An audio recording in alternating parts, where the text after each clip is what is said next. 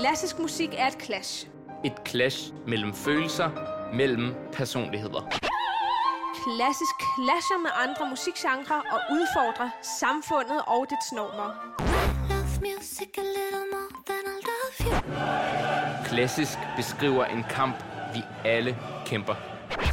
Dine værter, Christine Bernsted, Og Rames Mahana, udfordrer hinandens og dine forestillinger om klassisk i programmet Clash. Clash!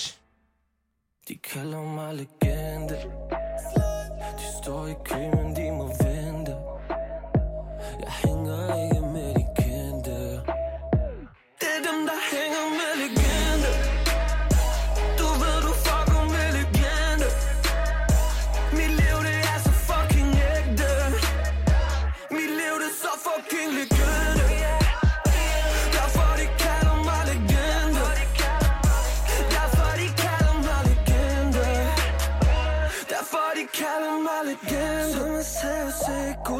gulddreng sidste år. Nu står jeg her. Hvordan synes du selv det går? Synger på tv Alle kan se det. Største i Danmark Du står på mit CV Alle her de kender mig Kommer med mit hold. Baby tror du tænder mig Jeg Og i baggrunden har vi den legendariske gulddreng med sangen Legende, fordi i dag skal vi nemlig snakke om en kæmpe stor legende i klassisk musik, Ludwig van Beethoven. Det er nemlig Ludwig van Beethoven, den store, store legende, og det bliver så spændende at dykke ned i hans fantastiske liv. Man kan nemlig inddele hans liv i sådan ligesom tre epoker, og derfor skal vi lave også en trilogi i tre programmer, og i dag skal det så handle om hans første epoke, det tidlige liv. Vi kalder det Beethoven Mania, fordi øh, Beethoven fylder nemlig 250 år i år. Han har fødselsdag øh, der omkring december. Man kender ikke præcis hans fødselsdato, men der omkring øh, december. Og det skal vi i den grad fejre. Vi skal hylde ham, og Det her er programmet Clash. Øh, programmet, som bringer den klassiske musik ud til dig. Og øh, ja, vi glæder os rigtig meget til at snakke om den her helt fantastiske øh, personlighed, Beethoven. så lad os gå Beethoven Mania. Jeg er iskold Jeg er en konge i min by Og en gud i din seng Laver vand til champagne Og hits om til penge de, de, de kalder mig legende Jeg er lige begyndt, så de må vente Jeg hænger ikke med de kendte Okay, det er en øh, ganske episk overgang det her, fra den ene legende til den anden. Jeg tror nok, jeg vil hævde, at Ludwig van Beethoven er en pænt meget større legende end Gulddreng. Ja, vi må lade, øh, altså, øh, der findes ikke hvert rigtig, fald i min der findes verden. ikke rigtig en gulddreng mere jo. Nej, På, på den måde. Han, han er gået en lidt anden vej. men Øh, han er men en lidt Beethoven anden bliver- bliver... kaliber Beethoven. Ja, ja, det tror jeg godt, han, vi kan han blive bliver ved efter 250 år, bliver man ved med at høre hans fantastiske musik. Han kan noget helt særligt, og han var virkelig også en speciel størrelse. Han øh, kan være sådan lidt svær at øh, lave en, en ramme omkring, men øh, han står virkelig for det her meget viljestærke. Han var en stærk personlighed og trodsig. Han blev meget let vred og pirlig, og men, men det, der ligesom er sejt ved ham, det er, at han, han står totalt ved sig selv. Han, øh, han har sit eget udtryk, og han, øh, hvad, hvad, siger man, han skuer ikke hunden med hårene. Han, han står fuldstændig ved sig selv, og, øh, og det må så øh, række, øh, og så må publikum ligesom kunne lide ja. det, og ellers er, er det bare hans Virkelig stil. noget af en karakter. Christine Bernsted, en klassisk violinist, og Ramas Mahan og mig. Uh, vi har haft rigtig meget med Beethoven at gøre, når, når vi har spillet, og uh, det er en af de komponister, vi virkelig uh, ærer rigtig meget. Og derfor er det, det, det er sådan en, en ret... Uh, speciel ting at, at skulle stå her i, i studiet Det og, er med en vis tale portion om, om øh, ærefrygt. Ja, det må egentlig. man sige, fordi det, det er en, en kæmpe personlighed, som er så meget. Altså, ikke? han er jo simpelthen så elsket selv efter 250 år. Det er noget af en rekord. Det er virkelig flot, at man kan præstere det og nå at sætte så stort et aftryk på øh, musikhistorien. Og lad os lytte til et af hans mest øh, kendte stykker. Måske ikke lige vores favoritstykke af Beethoven, og ikke et, vi nødvendigvis synes øh, ligesom maler et øh, portræt af ham, som, som vi Ja. synes, han er. Men, øh, men det, det er måske det stykke, som alle folk kender Beethoven Bedst, på. så det lad os da er Fyr til det.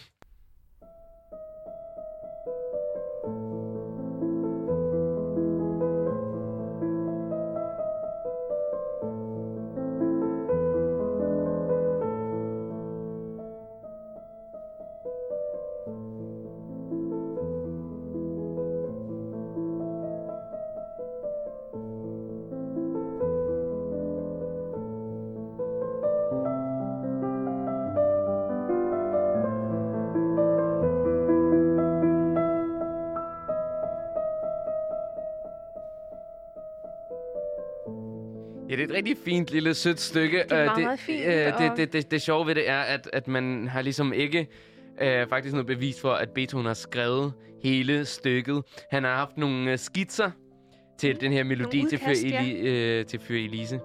Øh, men så er der nogen, der har skrevet den færdig for ham faktisk. Mm. Siger man. Men altså, det er en meget... Øh, en rolig og stille, fin lille melodi. Det er jo ikke sådan, vi kender ham bedst med de her kæmpe raseri og vredesudbrud. ja, den får vi virkelig nok af øh, i de her tre programmer, vi skal, vi skal have om ham. Men han er virkelig seriøsitetens mand. Han er dybsindigheden selv, og det er meget alvorsbetonet. Han, han går jo 100% op i sin kunst og i musikken, og ærer den virkelig. Han mener jo, at han er sådan helt i forbindelse med øh, det med det guddommelige. Og det er derfor, han er så revolutionerende, at han simpelthen gør musikken til mere, end den har været. Så der er en sådan Nogensinde. helt ekstra åndelig dimension i hans musik. Det er sådan helt eksistentialistisk, kan man godt sige. Så vi er i slutningen af 1700-tallet, starten af 1800-tallet, hvor han øh, havde sit virke. Det er et, en tid, hvor Mozart stadig levede, hvor Haydn stadig levede, hvor den klassicistiske epoke øh, ligesom stadig var kørende i, i Wien. Øh, og det er jo øh, den elegante tid. Det er den nemlig. Det er meget sådan uh, galant, og uh, de andre komponister, Haydn og Mozart, skriver meget sådan humoristiske kompositioner, som også er elegante og, og fine. Og fornøjelig. Og, Og og det, skal, det skal Beethoven meget snart lave fuldstændig om på. Det skal og, han nemlig. Ja, og den klassiske musik bliver ligesom aldrig betragtet som den samme. Nej, så lad os da lige høre hans største komposition, den 9. symfoni, nemlig anden satsen derfra, for det er nemlig det her meget øh, stærke udtryk, det viljestærke.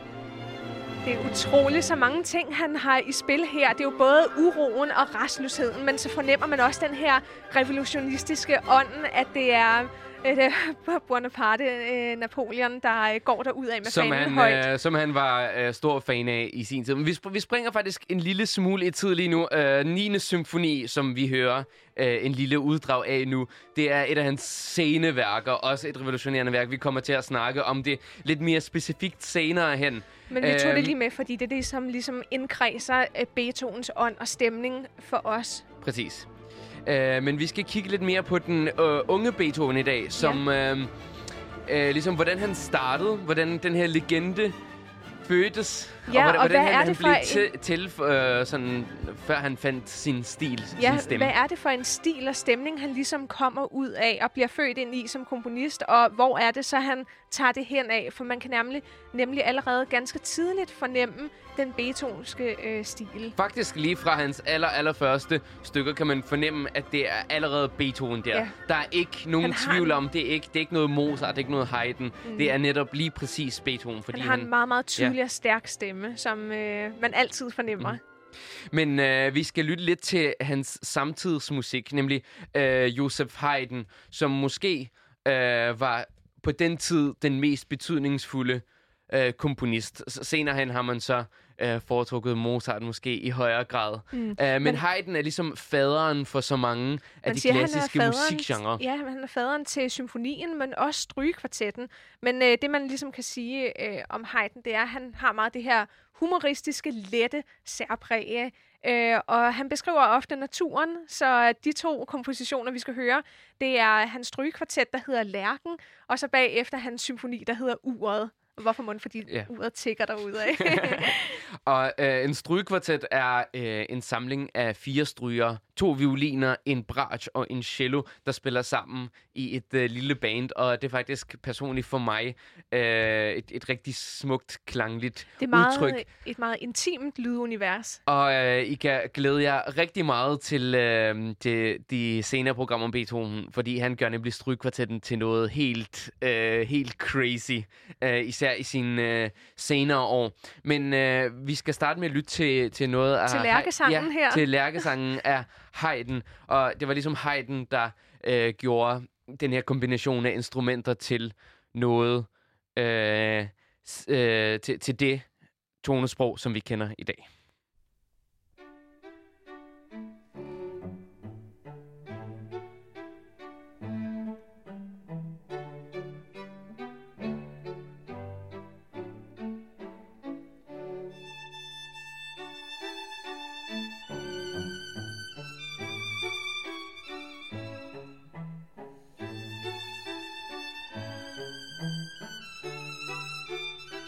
Det, man hører, det er, det er meget ukompliceret musik. Det er meget let i sit tonesprog, og man kan tydeligt se for sig, at det er skovens tema og lærkesangen, øh, en lille lærkefugl, der kvidrer løs. Men man kan se, hvis man kigger på det, øh, hvordan han teknisk set er komponeret, det, det, det er jo rigtig flot med de her forskellige lag. Ja, ikke? absolut. At vi har de her meget korte noder i, øh, hos nogle af strygerne, og så de andre har den øh, længere øh, bløde melodi, flydende melodi. Ikke? Så det er et meget lyst og, og muntert lydunivers.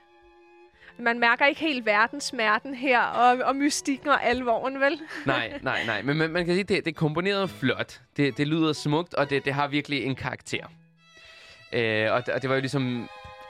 Det musikken var meget klassicism, men det er beskrivelse af karakter, beskrivelse af sådan ret, ret enkle følelser.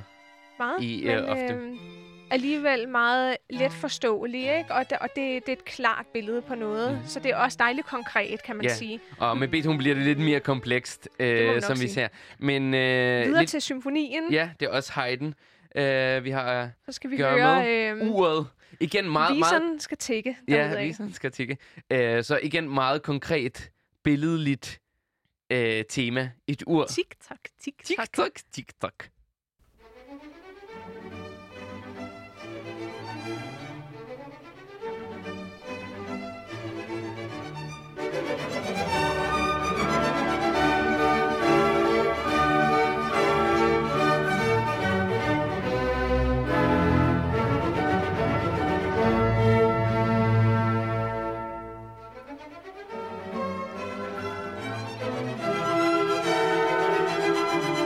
Man hører allerede, at i forsøget på ligesom at skabe drama og øh, lidt mere storhed, så bliver det alligevel aldrig så sådan, øh, alvorsbetonet. Det har aldrig rigtig den der tyngde og kompleksitet Nej. øh, i sig.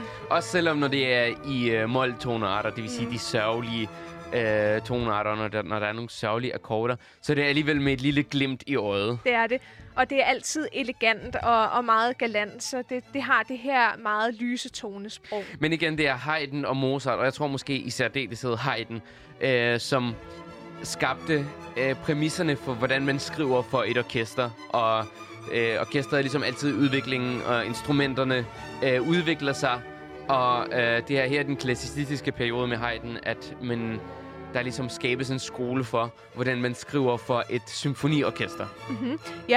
Men øh, altså, det er, det er jo så den her tradition, som Beethoven bliver født ind i, og som han øh, tager sit udgangspunkt i. Og nu skal vi lige lytte til en Mozart-komposition, nemlig hans klaverkoncert nummer... Nummer tre øh, i C-mol, en, en øh, dra- dramatisk værk, og øh, det er egentlig min, min pointe med det her, er, at, at Beethoven så øh, senere hen øh, tager den her dramatiske del af Mozart op og viderebringer den til noget mere. Fordi øh, på den ene side Fordi- er Mozart, har, Mozart har ligesom det her galante, meget klassicistiske, men, øh, men i nogle kompositioner synes jeg virkelig, han formår øh, dramaet han, han Men- viser det men- frem, som, som Beethoven ligesom tager op. Ja, præcis. Men det, som Mozart også generelt står for, det er den her spontanitet og meget sådan det, det legesyge.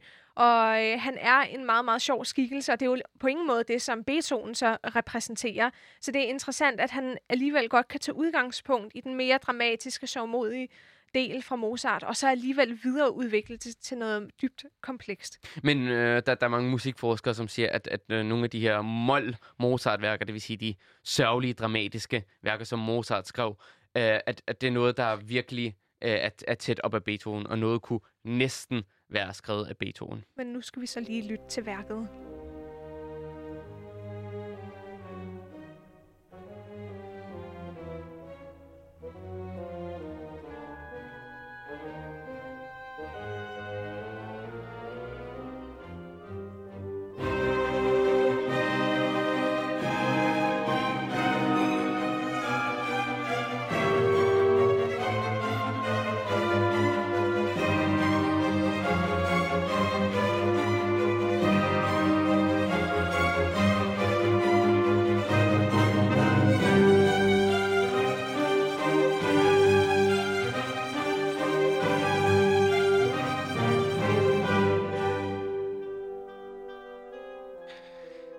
Om, øh, jeg synes virkelig, man, man kan mærke, at, at øh, det, det peger i en anden retning end, end den galante stil allerede her hos Mozart. Det er en af de senere værker, og øh, Mozart blev ikke særlig gammel, desværre, og det vil være interessant at se, om han vil have... har taget Øh, det øh, videre ud til, ja, til et Beethoven-komplekst niveau. Men man Øh. kan godt høre, at det her det ligger op af Mozarts requiem-stil. Det er det her Mhm. sovmodige univers, Mhm. præget af noget dystert og alligevel øh, den her alvorsfuldhed. Og alligevel er det ret transparent, meget transparent, hvor Beethoven, der er en lille smule mere fyld i på en eller anden Så måde. lad os prøve at høre, hvordan øh, han tager Be- det over. Ja, præcis. Og Hvad Beethoven har til. også en, en klaverkoncert, også i C-mol, den samme toner, det vil sige, det er det samme sæt af toner, man bruger. Og hvis vi lige hører starten, så minder den rigtig meget om Mozarts klaverkoncert.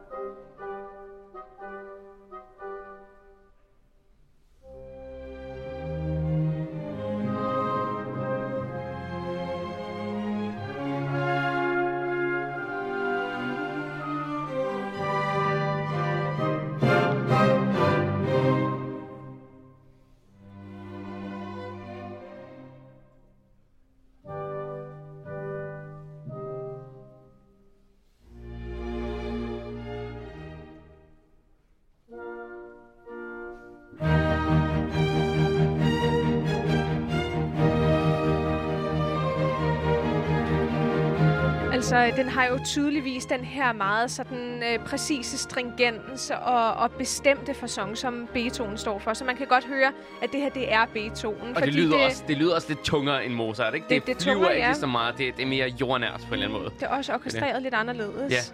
Selvfølgelig. Men, men det er klart at se, hvad, hvem, hvem Beethoven er blevet inspireret mm-hmm. af. Absolut. Det Og- ligger i naturlig forlængelse. Og øh, nu er vi, hvis vi er ved hans øh, lige be- begynderstadie som komponist, så har han faktisk også øh, en, en lille klavertrio, altså øh, værk for klaver, violin og cello, som også minder om, om øh, de her værker, vi lige har hørt. Og det er lidt sjovt. Den samme tone er det igen C-mol. Mm. Det er en tonart, ja. han er virkelig, virkelig Ja. glad for.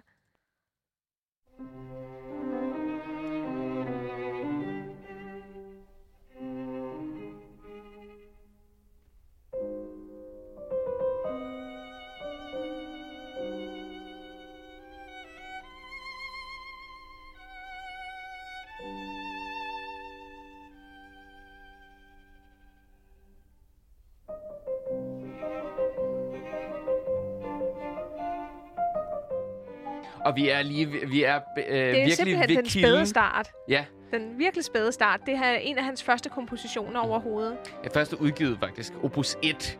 Opus er, er ligesom de numre, som øh, man øh, ordner en komponists værker i øh, efter udgivelsesår. Så vi er øh, lige ved begyndelsen. Og man kan allerede, der er stadig en... Øh, Ja, man kan, Beethoven sagtens, øh, man kan sagtens fornemme hans nerve i, i musikken, den der Beethoven tilstedeværelse. Øhm, der er sådan en, en blanding af noget meget sådan stålfast karakter, at man kan godt forstå, eller høre, at han er meget, et meget fattet menneske, som... Øh, det er ikke fordi, at han planlægger det, men det er nøje gennemtænkt, fornemmer man. Man fornemmer virkelig, at han har sådan en stærk vision, hvor han øh, forsøger hele tiden at, at finpudse sit budskab frem. Og Beethoven er en af de komponister, som arbejdede rigtig meget og rigtig hårdt uh, ved, på at finpudse sine værker, hvor Mozart uh, ofte Var mere bare... sådan spontan. Var mere han spontan. Han, han, han, han, skrev, han skrev bare og Haydn og Siv. Det, det osede ligesom af musik, og der var, men Beethoven virkelig gentænkte hver Han gik virkelig eneste. sådan intellektuelt øh, til Ja. værks, ikke? Men der er virkelig meget på spil Men øh, i, jeg i den her fornemmer musik. virkelig den der gennemtænkte Mhm. øh, tilgang til det.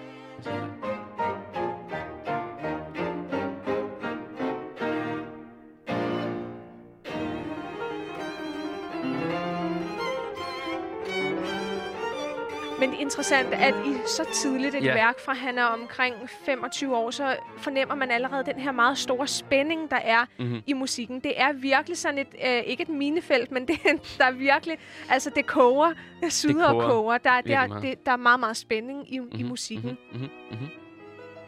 Du lytter til øh, programmet Clash, der Christine Bernsted og Rammes Mahana i studiet, der i dag har taget hul på et øh, noget af et kolossalt emne, nemlig den øh, legendariske og fantastiske komponist Beethoven i anledning af hans 250 års fødselsdag. Og i dag skal vi se på de yngre år af denne legendariske øh, persons øh, fantastiske liv. Øh, Beethoven han vokser op med en far, der er alkoholiseret, kan man Ja. godt sige. Og han forguder så virkelig sin farfar, fordi han står for det samme. Som den også her, Ludvig. som også hed Ludvig selvfølgelig, som står for det samme. Den her meget stålfaste karakter, at han, øh, han, øh, han har tyngde Mhm. øh, i sin Min farfar hedder også Rammes. Kan man drage en parallel? Eller? Måske. Okay, ja, det lægger op til noget. men, øhm, Men, men ja, altså, det, er- det er ikke en nem barndom, Beethoven har haft. Overhovedet ikke. Øh, med den alkoholiserede far og flere søskende, der dør ved fødslen. ja, og så vokser Ludvig jo så op som storebror, og det er noget, han virkelig tager med sig gennem hele livet, at han har øh, grænsende til måske sådan en lidt tvangsmæssig øh, styring af, at, at han godt vil involveres i sine øh, hvad hedder det, brødres liv, og ligesom øh, hele tiden føle den her øh, kontrol, som, som den her fader erstatnings. Og han, hans, hans mor dør, øh, da Beethoven var teenager. Faktisk ja, omkring de stor 17 sorg år. for ham. Øh, og han elskede virkelig sin mor, men han, han blev så alene med sin far. Og faren finder jo Øhm. så ud af, at, at øh, Ludvig han kan noget specielt, øh, men han skal ikke have lov til at lege, fordi nu skal det godt nok udnytte skatte det her. Og han manipulerer derfor med hans alder og gør ham til... Yngre end han er, således at han kan sælge ham bedre til øh, de kære grever Ja, og grevinder. han skulle som, gerne være sådan en Mozart, et, et nyt vidunderbarn, fordi det gør sig jo altid så godt reklamemæssigt. Men det Gud, er også det en, er, virkelig, øh, det er virkelig en god parallel til vores tid, hvor sådan, jo yngre man er, jo nemmere kommer man øh, Jeg igennem med ting. jeg tror virkelig, det er også noget, som hører til vores branche. Altså inden Ja. for klassisk musik er der meget med det der med, jo yngre, desto bedre, fordi der er den her vidunderbarns prodigy øh, Ja, og ikke, tilgang. ikke kun i klassisk, øh, men bare showbusiness generelt, vil jeg sige. At øh, folk vil gerne se noget, noget ung, ungt kød. Øhm, men det er jo ligesom i de senere år, at, at Beethoven for, formår virkelig at blive den, den store legende, så, så det er gået godt. Han får ikke nogen øh, mulighed, som du siger, for at lege, men bliver tvunget af sin far til at øve klaver rigtig meget. Og øh, derfor er klaver ligesom en... Øh, han, han var selv en rigtig god pianist, indtil han senere han blev døv og ikke rigtig kunne spille så meget. Men i, i, i klaveret... øh, Det er hans instrument. Ja, og Udover derfor, symfonien, det er orkestret. symfonien. uh, men derfor skal vi lytte lidt til uh, et meget tidligt klaverværk. Hans sonate nummer et. Det er en firesatset værk for klaver. Så vi har en hurtig sats, en langsom sats, uh, en scherzo-sats, som er den lidt sjov i gods øjne. Nu skal vi lige se, hvor sjov den er. Den er mm-hmm. faktisk ikke så sjov. Og Okay. en, en sidste sats, som bulrer og brager. Så det er klaversonate nummer et i F-mol, som du har valgt, Christine, fordi Ja, du synes, fordi jeg synes, det var et af de mest interessante værker fra hans tidlige øh, klaversonater. Ja.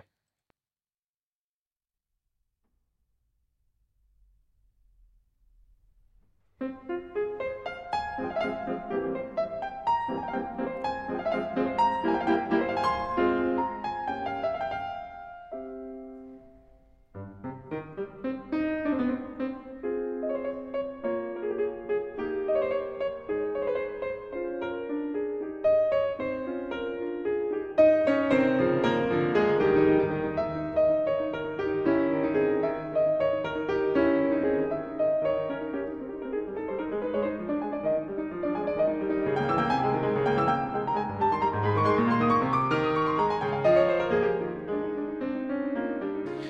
af den fantastiske André Schiff, øh, en øh, kæmpe Beethoven-ekspert, som jeg også har haft masterclass med. Men øh, jeg synes, han virkelig formår at udpensle alle de her, de mange ting, der sker i Der sker mange ting på øh, en gang. Der er både den her håbløshed og melankoli, og så kan det også alligevel skifte til sådan en stolthedsfølelse mm. på ganske kort tid, alt sammen. Så vi har allerede, man ved allerede fra Opus 1, at man har med et meget komplekst menneske at gøre. Ja, Han får virkelig, Beethoven er får virkelig personligheden med. meget i- i den her musik. mangefacetteret, ikke? Og Lad os lytte lidt til, øh, til anden sats af, af den her klaversonate.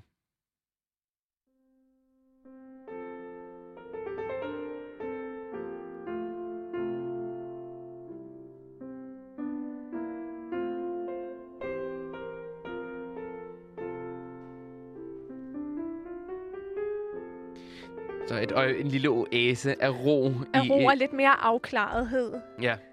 Som Beethoven også øh, dyrker rigtig meget, det her lidt me- meditative, det her mm. forenelse med, øh, med, med noget større, med det guddommelige. Ja, og man s- fornemmer den også- pure skønhed af musikken. Ja, og man fornemmer også et lidt andet sådan, øh, større visuelt perspektiv, nærmest sådan en horisont eller en himmel, Mhm. der er sådan åbenbarer sig for en. Og lidt af tredje sats som øh, Scherzo, som burde være en øh, sjov, Sjov. og spøjs sats, men nu må vi her, hvor spøjs den er egentlig.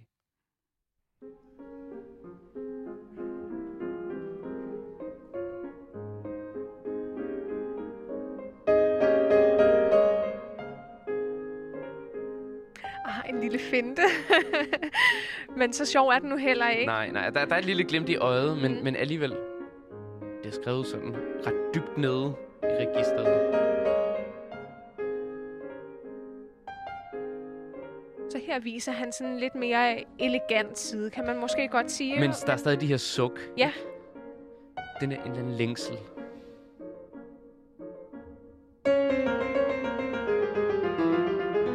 Og så kom lige den stålfaste karakter Ja. tilbage. Ja. Og så lidt af finalen, som er øh, sådan en, et øh, Og jeg er buller virkelig, og brag. jeg er virkelig Du er imponeret virkelig over den finale. fan. Ja, den er skrevet i det tempo, der hedder prestissimo, det vil sige meget, meget hurtigt. Det er ikke Hurtigt, et meget, hurtigt, hurtigere. Det er et ret ekstremt tempo at skrive for, for den tid, som er det mere sådan moderate øh, øh, tempos tid. Men, men han, han tager det virkelig til det ekstreme. Og Jeg synes, det er en dybt imponerende Ja. sats. Lad os endelig lytte til den.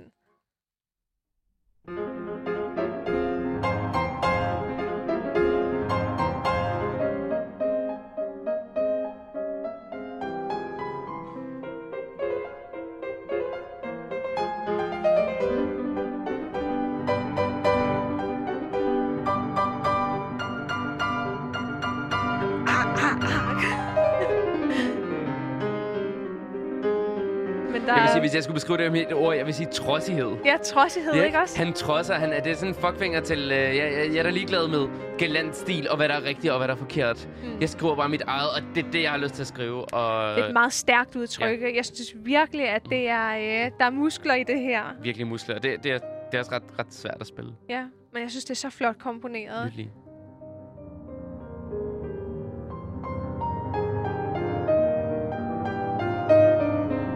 Et mere søgende øjeblik. Ja. Og lidt mere, øh, det er lidt mere sørmodigt, lidt mere øh, idy, ikke idylliske, hvad hedder det? Sådan, øh, Ja, men også sådan den der, der er lidt melankoli, Melankoli, i form af, præcis. at, at han er søgende, ikke? Præcis. Og det igen, her fornemmer man jo allerede kontrasterne, fordi det er virkelig det, som han kommer til at excellere så meget i. Kontrasternes mand, kan jeg hilse at sige. Virkelig, virkelig meget. Øh, men, men det viser øh, også, at han, han ikke bare er en flad karakter, som den, den sure og vrede, men han har også virkelig meget på hjerte. Han og indeholder meget, så meget, ja. Ja, ja, så meget oprigtighed. Og allerede i sådan et her ungdomsværk, som Ja. det jo vidderligt er, så er der så meget karakter og den her trodsighed og det, det vildre, som han er øh, kendt for. Så det er simpelthen, det er bare Beethoven, så det batter. Det er virkelig øh, Beethoven. Øh, det er programmet Clash. Det her øh, Christine Bernsted Rammes Mahana tager en tur ind i Beethovens ungdomsår. Og vi skal videre til en anden klaversonate, den syvende af slagsen. Som du fra er blevet totalt Jamen altså, vild med. Jeg er helt forlibt i den, og det interessante er, at den er kun komponeret tre år efter den her sonate, vi lige har hørt. Og der er så meget mere på spil. Nu har det virkelig udfoldet sig og udviklet sig, hans kompetencer, men også hans musikalske ånd.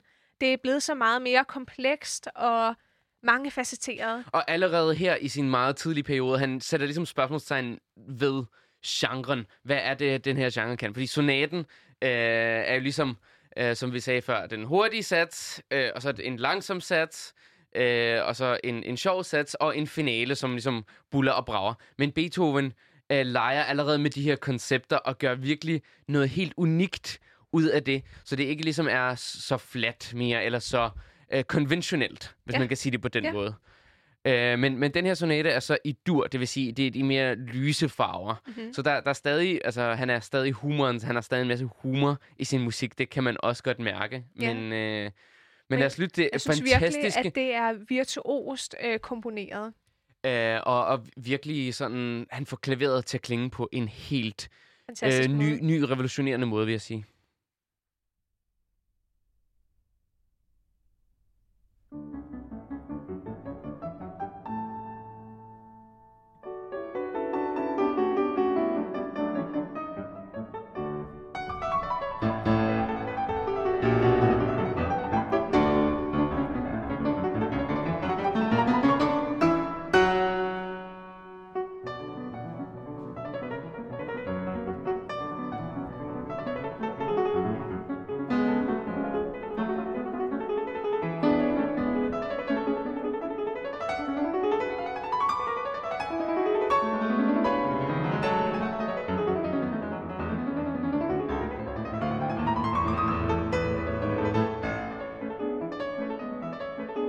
Ja, så selv, selvom uh, den er i de uh, mere lyse farver, synes jeg at stadig, der, der, der er sådan en del mere drama, end for eksempel det her Haydn, vi hørte før. Ja, det er der virkelig. Der er meget mere på spil, og der er større indhold i det. Det er ikke bare lyst og galant og elegant, men, Så men der selvom af at drømmende og... Ja, fordi selvom at det ligesom er muntert i sin sådan grundessens, sådan lidt lettere, så har det alligevel en meget, meget stor tyngde i sig, den her se, alvorsbetonede.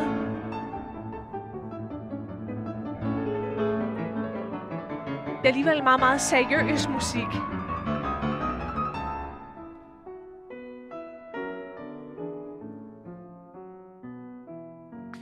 Og synes Beethoven an- an- anså jo sådan musikken for at være noget, noget helt særligt. Det var ikke bare en, en fortælling.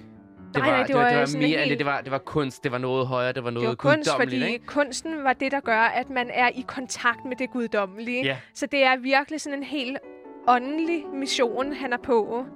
virkelig. Og øh, ja, det er fantastisk musik. Man kan, man kan bare blive ved med at lytte til det, ikke? Jeg skal Men... bare lige høre det næste løb. Okay. Jeg elsker det virkelig. Jeg synes, det er så sejt.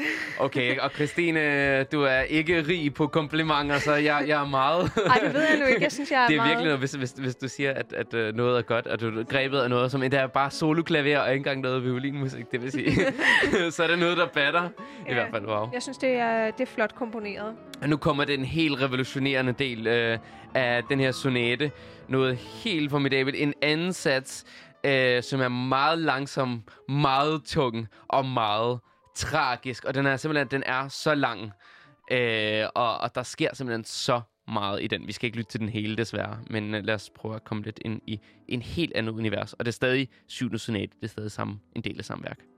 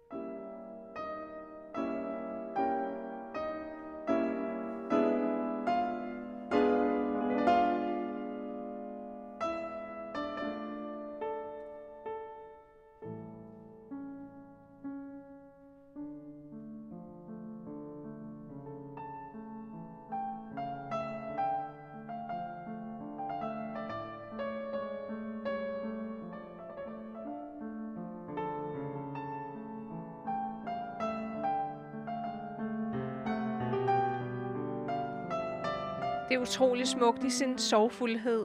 Og jeg synes også, man kan mærke de her suk, men også smerten i det. Og han er virkelig en filosof, Beethoven. Det er, det er han altid hele vejen igennem. Og jeg synes, på en eller anden i den her musik, man tænker over livet og eksistens og, Ja, me- og så, mening, mening med tilværelsen og kosmos og sådan nogle ting. Men også, at han ligesom formår at, at øh, frembringe den her tidsløse tilstand. Det er som om, at tiden bare står stille ja. og får lov til at svæve. Jeg har faktisk hørt den her sats blive spillet endnu langsommere, og det må jeg sige, det foretrækker. Jeg synes, det er lidt for hurtigt. Uh, men, men André Schiff spiller den ligesom for, at der kan komme lidt mere flow. Flow i det, ja. Øh, det men men, men øh, jeg foretrækker den faktisk lidt mere øh, uh, sådan en, endnu langsommere, endnu mere ekstrem. Men vi skal videre til den næste øh, sats. Den øh, tredje satsen.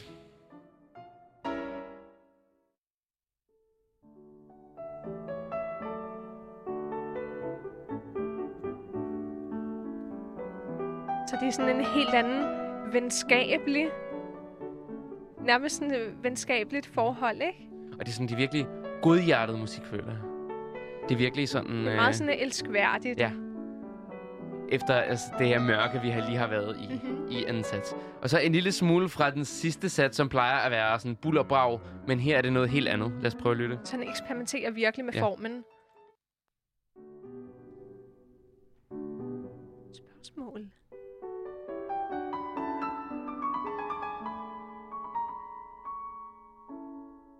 Hmm.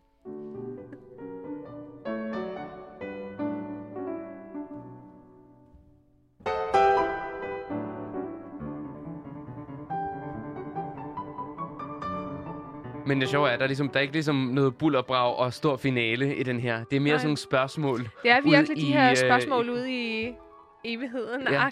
Hvad, hvad er meningen med det hele? Jamen, det, det er som om, at ligesom, den her musik svæver, svæver lidt. Ja, Ikke? men der er også den der længsel og håbet i musikken, synes jeg, man Mm. øh, fornemmer. Det er meget sådan håbefuldt og optimistisk samtidig, ikke? Der, der, der må være en tro på noget bedre, noget større. Så gennem de her fire meget forskellige satser, han, han, det, det er ligesom en helt opdagelsesrejse. Gennem, Mhm. hvad, gennem hvad, hvad musikken kan, og ligesom det der følelsesliv. Ja, men jeg synes, Øh, der er en ligesom meget, en- meget en virkelig stærk evne. historie ja. i det. Ja. Øh, en, en helt sådan menneskelig rejse, som man kommer på, ja. hvor hver sats kan indeholde mange følelser på samme tid, men også være meget sådan klart defineret, så, så værket fremstår som sådan en helt menneskelig rejse. Virkelig. Men vi skal videre. Vi skal lige høre øh, lidt af en øh, strygekvartet, fordi strygekvartetten, det var en genre, som Beethoven var lidt længere om, ligesom at finde ind i og gøre den til sit. Det er noget, øh, vi virkelig kommer til at dykke mere ned i i hans sceneperiode. Men nu skal vi lige bare høre en lille bid af en af hans tidlige strygekvartetter, nemlig nummer 4, første satsen, som også er i C-mol. C-mol.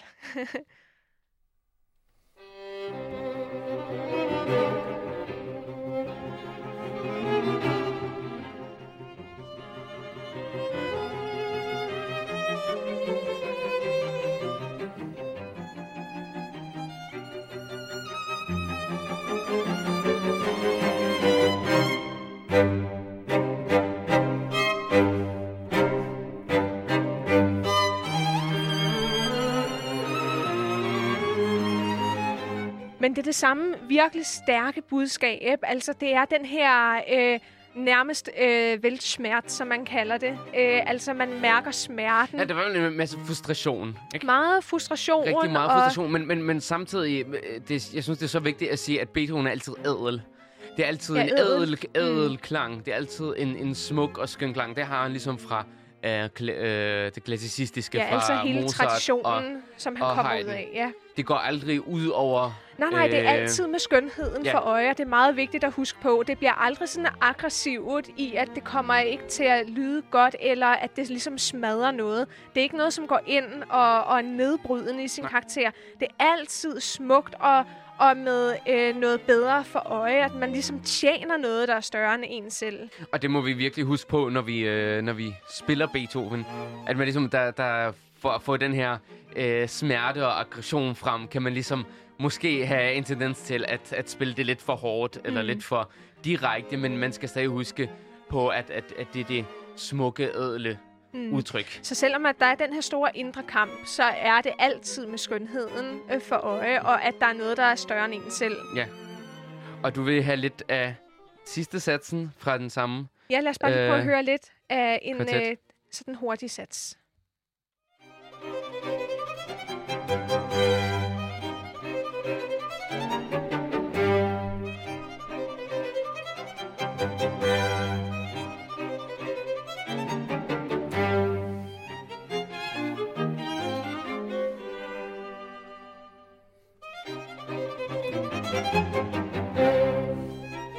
vil Yes. sige, Ja. en sats, der faktisk er sådan ret dansant øh, og meget dansende, lettere i sin karakter, har alligevel faktisk den her tyngde, ikke? Man kan godt mærke, det kommer sådan helt ned fra maven alligevel. Jeg synes virkelig, man kan forestille sig, at den her øh, mand, foroverbøjet mand, som han var, med, med det her dystre udtryk øh, i ansigtet, og, og, og den er stemme lidt, og vildre hår. Vildre hår. Håret stod virkelig Ja. sådan ud i øh, utæmmede øh, lokker. Og altså, Beethoven var jo... Han var, han var en ret smuk ung mand, tror jeg. Men han, han var sådan lille, og han havde stadig det der lidt... Øh, meget indelukkede, ja, bistre, indelukkede følelse, også i sine ungdomsår. Allerede der, som, som øh, omkring de 20 år, var han, havde han allerede den her ikke så ranke ryg. Og, Han havde og noget af en udtryk. karakter. Jeg tror Ja. godt, der måske var nogen, der kunne blive lidt øh, bange for ham i form af, at han var meget pirlig. Han blev også hurtigt sur. Ja. Altså, der skulle ikke meget til for ligesom at trigge den her seriøse, alvorsfulde mand, så ja. han lige kunne rase Ja. lidt ud. Ja, øh, det, det kan være totalt sadistisk at sige, men, men ligesom alle hans komplekser, tror jeg, med sin far og den her hårde opvækst, han har haft, må ligesom kunne have bidraget til, at, at han ligesom havde så meget på hjerte og, og kunne komme ud med det.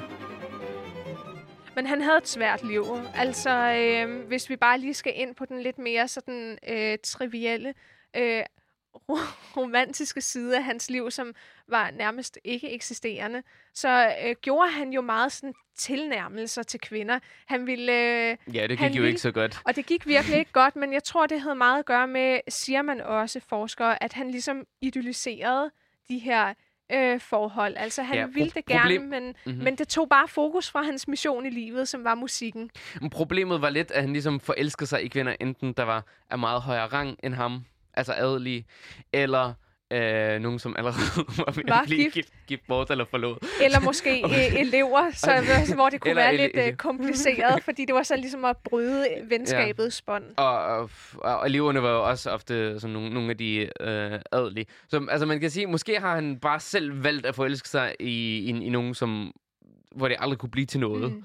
Øh, sådan måske underbevidst, så han, han ligesom kunne øh, have det her, den her smerte inde i Ja. sig og skrive om den i musikken. Ja, fordi men det, der også er interessant ved ligesom lige at fremhæve den her trivielle side af ham, det er, at øh, han var godt ligesom klar over selv, at selvom at han ligesom gjorde tilnærmelser til kvinder, så, så skulle det ligesom... Det, det skulle aldrig ligesom stikke dybere eller blive til mere end det, fordi det ville tage fokus fra missionen i livet, som virkelig var at tjene musikken. Fordi det var det, som han var sat i verden for. Det var at skabe musik for eftertiden, som virkelig var Og stærk. blive en legende, og det ville han, Han det ville det ønskede, være. og det blev han. Han blev det, det. blev han, fordi han var fuldstændig ret i, øh, hvor end han så var, øh, hvad hedder det? Øh, han, han, han sagde det bare meget direkte, mm. at, at han var, det var simpelthen det, han var født til, og, Ja. øh, og det var han også, det havde han ret i. Vi Men skal nu lige skal vi, høre lidt øh, fra hans... øh, Første symfoni. Ja, præcis, fordi Øh, det, det er er... en, en genre, ligesom, som, som det tog ham lidt tid at komme til, fordi det er ligesom den ultimative genre for en komponist at skrive for et helt orkester. Øh, så det først lidt senere, han, han skrev sin allerførste øh, symfoni. Mm. Det er jo Øhm, virkelig en agtværdig øh, genre, og det er ligesom det ultimative, man som komponist kan komme til at skabe. Det er en symfoni, og så også operaen, Som øh, han ikke kommer... som han så, Så, så lige ikke øh, mestrede, men så mestrede han til gengæld symfonierne. ja, i allerhøjeste grad. Lad os lytte lidt til Den første, første. sæt.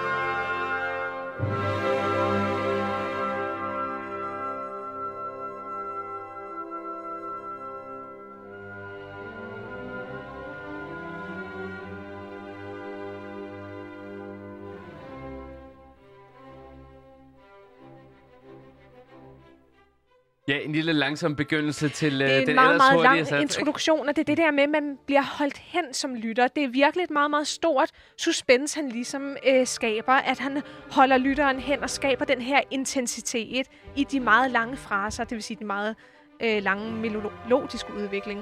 Man kan sige, ligesom han, han har... Øh, fra Haydn har han ligesom den her teknik at, at komponere på, at øh, hvor- hvor- hvordan øh, de forskellige lag i instrumenterne får en, en helt bestemt klang. Men han tager det også videre. Jeg synes, han tager det videre. Og øh, det er ikke nødvendigvis særlig øh, godt for musikerne, fordi det bliver rigtig øh, svært at spille meget af det.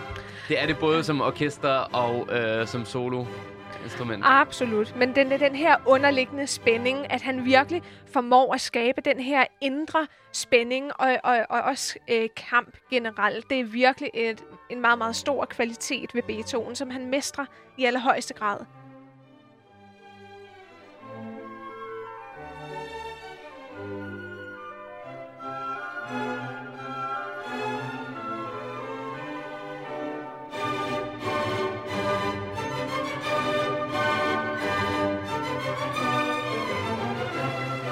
Men altså, det er, en- det er et stort udtryk, og øh, indimellem var det som om, det nærmest var sådan ilkugler, der flyver rundt til jeg, siderne. Det synes jeg, virkelig- og det, det er kun hans første symfoni. Det, Ja. bliver, det bliver endnu mere fucked up og spaced out senere hen. Det må man nok Øh, hilse at sige. Det her, det er virkelig en, en ung symfoni, Det- men, men det er alligevel meget, meget stærkt i sit udtryk. Så det, er en, altså, den, det var godt, han lige ventede, fordi det her, det er så virkelig også et mesterværk. Ja, han, han, blev, han blev virkelig øh, modnet til det. Ja. Og, og det er ligesom, han, for eksempel den her første symfoni, den er ikke lige så kendt som de andre, fordi den bliver simpelthen overskygget af noget, der er endnu vildere Ja, og det er det. endnu mere crazy. Og det er Så- flot, at ja. han hele tiden ligesom kan avancere og bare Ja. gøre det bedre og bedre. Præcis, Ikke? præcis. Jeg har en lille challenge til dig, Christine. Ja, og øh, tiden løber virkelig hurtigt, fordi der er så meget spændende at tale om, og det er så meget fantastisk musik.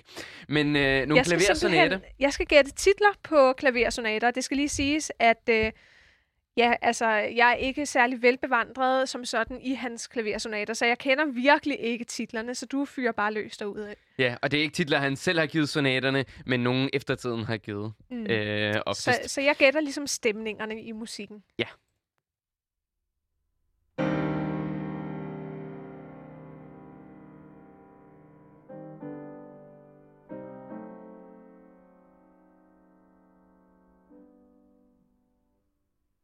Har du ikke hørt den før? Nej, slet ikke. Det er meget, meget kendt sonate. Giv et bud. Det er et ord. Et bud. det, det er jo svært at gøre ud fra sådan øh, fire takter. Men det er jo det der med, at der er øh, de der stærke nedslag, som nærmest øh, står som marmor, øh, eller hvad hedder sådan et, et bjerg, over for det mere søgende, sådan håbløse, ikke? Mhm. Så hvad skal jeg kalde Det er det? noget med følelseslivet. Følelseslivet. Altså vrede er et øh, stærkt udtryk, så Desværre er det forkert. Det hedder patetik. Altså, øh, det er ikke patetisk som et dårligt ord, man bruger nu, men patetik det er ligesom meget følelsesmæssigt. jamen, det jo bliver jo også Ja. afsløret her, så øh, det var lidt dårligt øh, koordineret drama. Øh, Beklager. Tid, tiden løber virkelig fra os. Du får en mere her.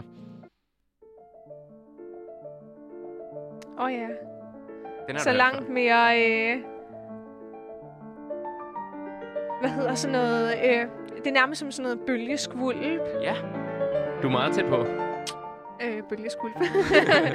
Bølgeskulpsonaten. Den har jeg ikke hørt før.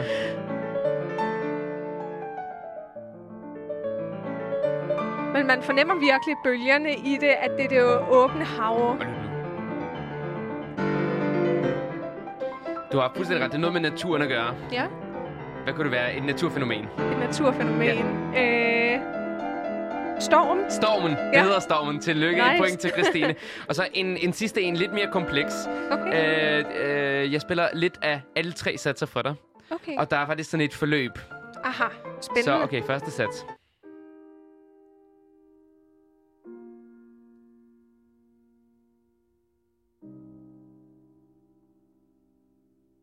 Det lyder jo nærmest allerede som et farvel. Altså et, et suk. Det kendte du godt. Hvad? Nej, Det nej. kendte du, kendte du ikke den? Nej. Oh, Farvel. hvorfor? Det Hvor er det genialt, det er mand. det er det, der hedder. Le adieu. Le adieu hedder sonaten. Øh, afsk- Okay. eller sådan af, afskedssonate. Okay, den havde så- jeg ikke lige set komme. Så kommer der lidt, lidt mere gang i. Og så kommer anden satsen, som er den der den, den hedder... Øh, hvad hedder det? Når man ikke er med hinanden, når man er væk fra hinanden. Øh, adskilt. Ad, adskilt. Adskillelsen, eller? Ja, Det er adskilt. anden sats. Ja. Og så kommer tredje sats. Som så er genforening. Okay, en, en dramatisk en af slagsen. og, eller Glædesfyldt. glædesfyldt. Og vi løber hen til hinanden. Yay, Ja. vi er sammen! hen over blomsterengen. Ej, men det er jo fantastisk. Øh, men det vil jo sige, at han... Altså, enten er titlerne givet virkelig godt, eller Mhm. også er, er det bare så stærke følelser, der ligesom er i spil, ikke? Virkelig. Og du har, jeg tror, du har vundet to ud af tre. Det er godt Så gået. det er godt klaret. Og vi har lidt uh, Hercules her til sidst. Og Okay. Star is Born fra et, en fantastisk Men det må man Disney. sige, at han er. Det Ja, er virkelig en stjerne, virkelig. der er født. Og, og det bliver virkelig til mere end... Uh, selvom det har været et meget tæt pakket program i dag, så er der meget mere, fordi det er simpelthen en gigant, en titan i, uh, i musikhistorien. Ikke Det bare den klassiske musikhistorie, men jeg synes musikhistorien Generelt simpelthen bare for eftertiden. Han, han er en skikkelse, der har en meget, meget stor øh, betydning. Både åndeligt set, menneskeligt set, musikalsk set. Uh, og husk, du kan lytte til uh, al den skønne musik fra i dag på Clash nummer 22. Uh, den har en lang titel, Beethoven Mania del 1, semikolon, en legende fødes. Og det er nemlig første afsnit i vores trilogi her, hvor vi skal afdække den fantastiske personlighed, Og Beethoven. næste gang bliver hans midterperiode, hvor han uh, så bliver døv. Uh, og Og hvor meget vilde ting sker. vilde ting sker, uh, og han virkelig også får skriver nogle meget revolutionære værker. Det, det er decideret Øhm. revolutionerende. Så er han ikke til at komme udenom som komponist. Og det er også der, han bliver kendt og meget elsket af folket. Han gennemlever Øhm. en meget, meget stor personlig krise, men den krise gør, at han øh, simpelthen søger dybere i sig selv. Så vi skal også læse nogle af hans breve, og det er meget interessant, den øh, meget storslåede romantiske stil, Ja. han har i brevene. Og så begynder det at stikke totalt af i hans øh, slutlige fase, ja. periode. Så lyt virkelig med. Det bliver nogle meget, meget interessante Virkelig afsnit, hvor spændende. vi prøver at komme ind under huden på den fantastiske personlighed. Det er så spændende, det her. Jeg elsker det virkelig. Så har vi kun øh, den sidste ting at sige og det er Keep, keep it cool, keep it classic. classic.